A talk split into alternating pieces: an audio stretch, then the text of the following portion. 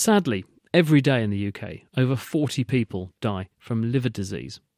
Some of these deaths could be prevented by having a liver transplant, but there simply aren't enough donors to keep up with the demand. In America, for example, only 30 to 35% who need a liver transplant ever get one, and in developing countries, it can be as low as 1 to 2%. But what if we could grow livers in a laboratory and use those for transplants instead?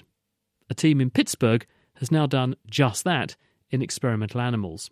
They've reprogrammed human skin cells to turn them into liver cells and grow mini livers in a dish. These were transplanted into rats, genetically modified to prevent them from rejecting the transplant.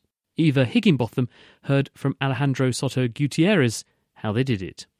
What we're trying to do is constructing new livers from uh, people's skin cells. The first step is obtaining a cell from your skin, and then after that, we convert those adult cells into stem cells by forcing the expression of some genes that are called transcription factors.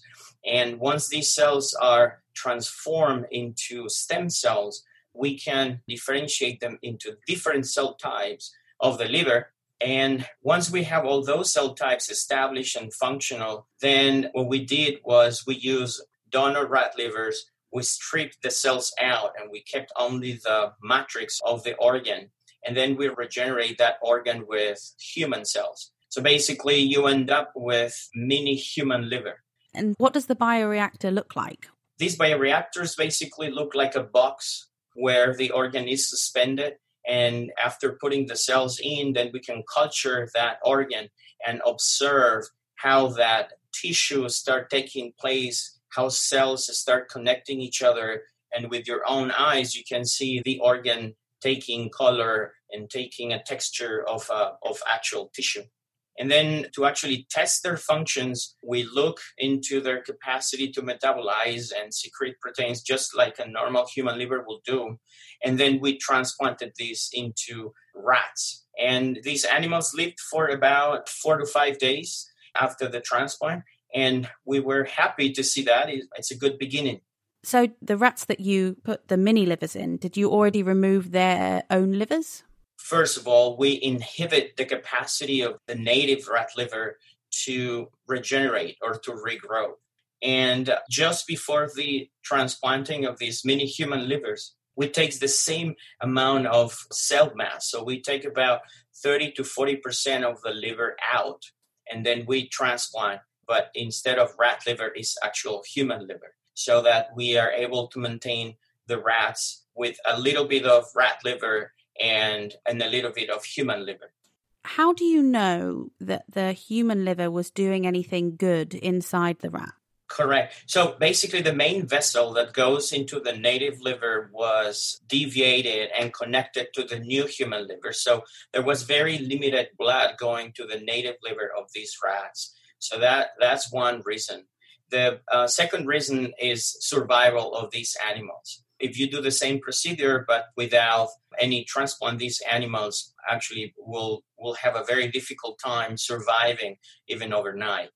And the third one was that after the third and fourth day, we actually check the blood of these animals looking for human proteins that are normally secreted by liver. And we found them and that was the third way we were confident that these livers were working, at least for this limited time of, of four to five days. So, why did the rats die after five days? Yeah, so we did an autopsy afterwards on these rats, and when we look into the human mini livers that were transplanted, we found that there were problems with the vasculature. We have thrombosis across the organ and in the main vessel that was connected to the human liver. So those are part of the challenges that we are working on to extend survival of these animals from, you know, 4 or 5 days to actual weeks or months.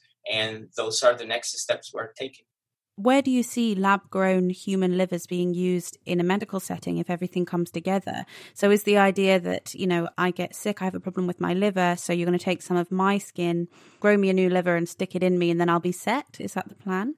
That could be the plan, but the way we are visualizing this is that now genetic engineering and gene editing is so advanced that what we're trying to do is creating stem cells from a skin that are universal. So that's the way we see it, so that we can have human liver grafts available at any time for anybody that need it without having to take any kind of immunosuppressant.